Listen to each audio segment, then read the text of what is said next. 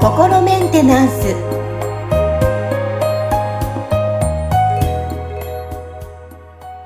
皆さんこんにちは心メンテナンス本日もアシスタント三上恵と気候ヒーラーの吉村隆二です。はい吉村さんよろしくお願いしますよろしくお願いします。さあ今日はですねあの実はえー、私の息子はコロナにかかってしまってですねはい。大変でしたね。えーはい、自宅待機だったんですけども、まあその間、えーいつも以上に寝る機会が増えまして、はい。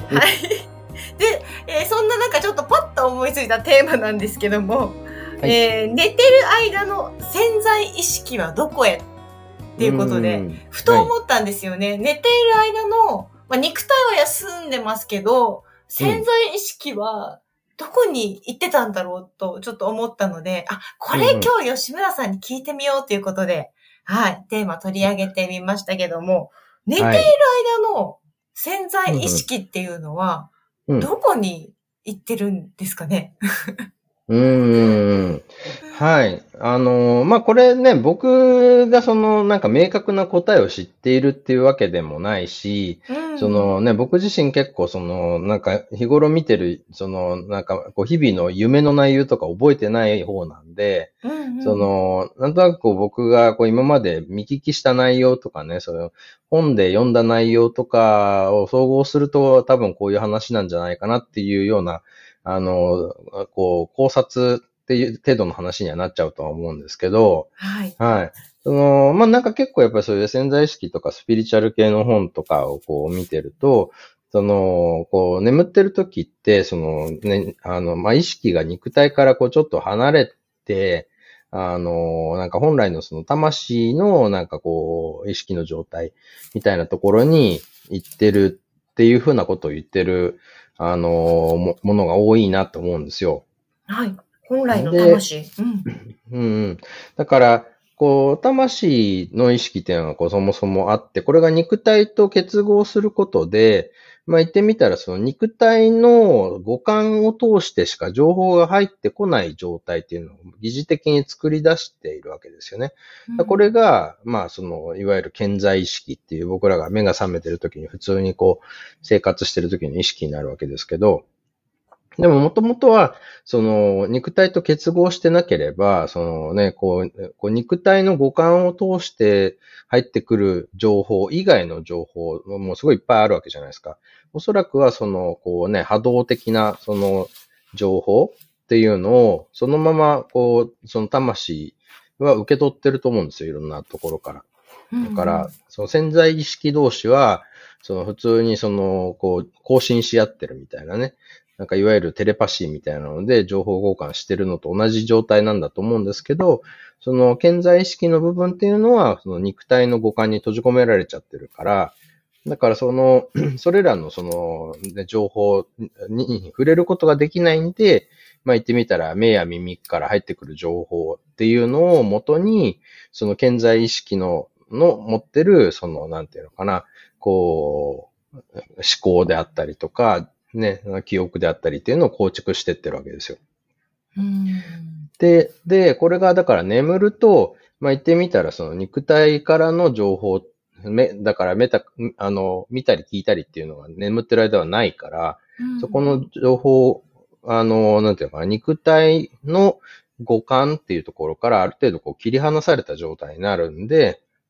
そうすると、本来のその魂が持ってるその情報の中に、こう意識がこうね、あの、ふわふわっとそっちにこう出てくってことが起きるんじゃないかなって思うんですよ。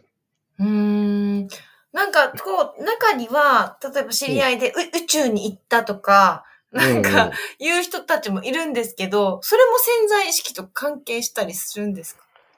多分、だから、結局その宇宙っていうのも、うんその、まあなんだろう、その方のそのね、寝てる間にどういうものを見てるのかとか、経験、体体験とかってわからないから、はっきりしたことはわからないんですけど、おそららくはその肉体の五感の中に閉じ込められてる状態ではないところのじょ、その情報がこう、いっぱいあるところにこう行くわけなんで、そうするとその人の魂が宇宙の情報とかを持ってれば、あるいはその宇宙にアクセスできるような、その、なんかこうね、他のあの宇宙へのアクセス、情報をを持ってれば、そこの情報がその人のその寝てる間の意識に流れ込んでくるってことはあるんじゃないかと思うんですよね。なんかそれがなんか予知夢だったりとかっていうようなことに、あの、もうそういうふうに考えると、こう、ある程度辻褄が合うんじゃないかなっていうような考えですよね。うん。あの、夢はどうですか？寝てる間の夢なんですけど。だから夢っていうのも、なんか一説にはそういうその 脳の中の情報を整理、潜在意識を整理してて、それがなんか夢として現れてるっていうあの話もあるし、でもなんか夢で見たことが、なんか結局その後に起きることを暗示してたことが、なんか後になって気がついたみたいなこととかもあったりするわけじゃないですか。そうすると、その、自分のその、なんていうのかな、肉体の五感だけで得られる情報ソースとは違うとこの情報もそこから得てるっていうことじゃないかと思うんですよ。これから起こることが夢で分かったとか、うん、あるいはその、今悩んでることのなんかその解決方法が夢の中でこう、ね、あの、出てきてそれに気づけたとかっていうのは、あの、まあ、なんていうのかな。だから、寝てる間に、まあ、いろいろとそういう情報の整理が行われてるっていうのはあるとは思うんですけど、その整理されてる情報って、その、五感、肉体の五感で得られただけの情報のデータベースの中にある情報が整理されてるってことだけじゃなくて、うん、その外側、肉体の五感の外側のまあ、言ってみたらそういう潜在意識同士がその、こう、外の世界と交信して、こう、得てる情報なんかも含めた、こう、いろんな情報が、なんか、こう、寝てる間に整理されていって、それでそれを、まあ、その、その人が、次目覚めた時に何かしら、こう、使える形として提示されるみたいなことが起きてるんじゃないかなっていうふうには思ってるんですけど、ただまあね、これがだから、じゃあその夢の情報をどれだけ活用できるかって 結構人によってこうね、個人差があるわけじゃないですか。そうですよね。吉村さん、覚えてないってことをおっしゃってましたもんね。そうなんですよね。で、だからなんかたまにすごいそのなんだろうな、すごい覚えてる夢とかがバってあったりすると、うん、結構そういう時っていうのは自分がその、こう、も、今抱えてる課題に関しての、そのなんか、あ、こういう風な方向で行ったらこれでなんか解決できるなみたいな突破口が開けるみたいな、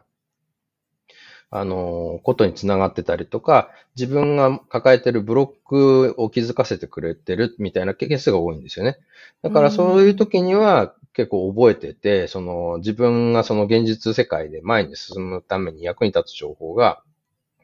その夢から得られてるんですけど、でも、それってそんなにしょっちゅう起きてる感じでもないから、もしかしたらそのね、こう、あの、こう、日々僕が見てる夢っていうのは、それらと比べると重要度が低いから、なんか、どんどん忘れていっちゃってるだけなのかもしれないし、ちょっとどういう仕組みなのかわかんないですよね。で人によってはその明晰夢とか言って、その完全にこう寝てるんだけど、夢の世界の中で意識が覚醒してて、その、今自分は夢の中にいるっていう自覚があるから、なんかその夢を、なんか自由に作り変えることができるみたいなことができる人もいるらしいんですよ。へー。なんか今、あ、夢の中にいるんだなって、じゃあちょっとね、なんかこっち行ってみようとか、よし、じゃあ空飛ぶかとかっていうのができる人がいるらしいんですね。へえ、わかってるんだ、自分でご自身で。そう。はいはい。で、その、明晰夢に関して、こうね、書かれてる文献とかいっぱいあるから、そういう意味ではね、これただの迷信とかじゃなくて、本当にそういう人いるんだなっていうのは、あのー、多分そんなに、こう、ただのヨタ話じゃないと思うんですよね。うん、で、なんかまあそういう、こう、研究してトレーニングすることで、明晰夢がこう見られるように、あの、なる方法があるみたいなことを書いてる本とかもあるんで、でも実際僕自分でその本見て、そのね、いろいろそのトレーニングとかやってみたけど、できるようにはなってないんで、だからね、こう、どうなんだろうって、こういう、誰でもできるってことはないのかなとか、僕のやり方が悪いのかちょっとわかんないんですけど、うん、とりあえず僕はあんまりその夢に関しては、あの、たまにそのね、なんかすごい、こういろんな、その、い今自分がその抱えてる課題に対するヒントとかが夢でもらえるってことは実際にこう何度も起きてるんですけど、でもそんなにしょっちゅうではないんですよね。うん。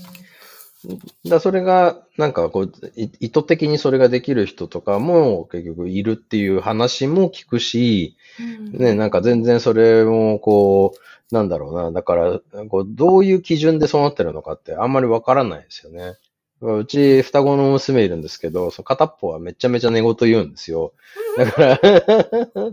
なんかね、寝てる間になんかいろいろとなんかドラマが展開してるんだろうな、みたいな感じで思うんですけど、うん。ご本人覚えてるんですか、覚えてないですね。あ覚えてないんですね。もう、もう一方の双子ちゃんは、全く？は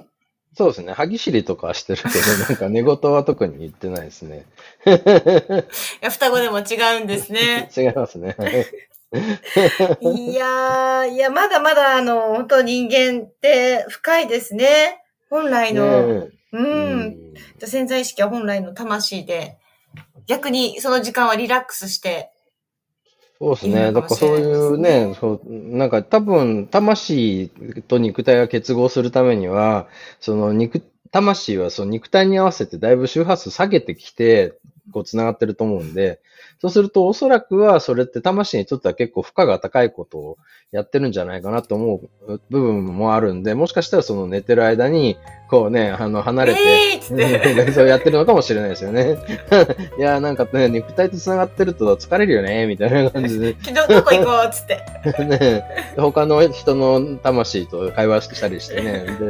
で、なんか、じゃあちょっとまた、あの、目覚めそうだから戻るわ。戻りは、みつって。やってるのかもしれないし、ちょっとわかんないですよね。まあそうだったら面白いなって感じですね。ですね。ちょっとそう捉えてみるとなんだか面白いな。なんか寝るのも楽しみになってきましたね。そうですね。はい、ということで、え今日はまあ寝ている間のね、えー潜在意識はどこへということで、えー吉村さんからお話伺いました。はい、吉村さん、は本日もありがとうございました。ありがとうございました。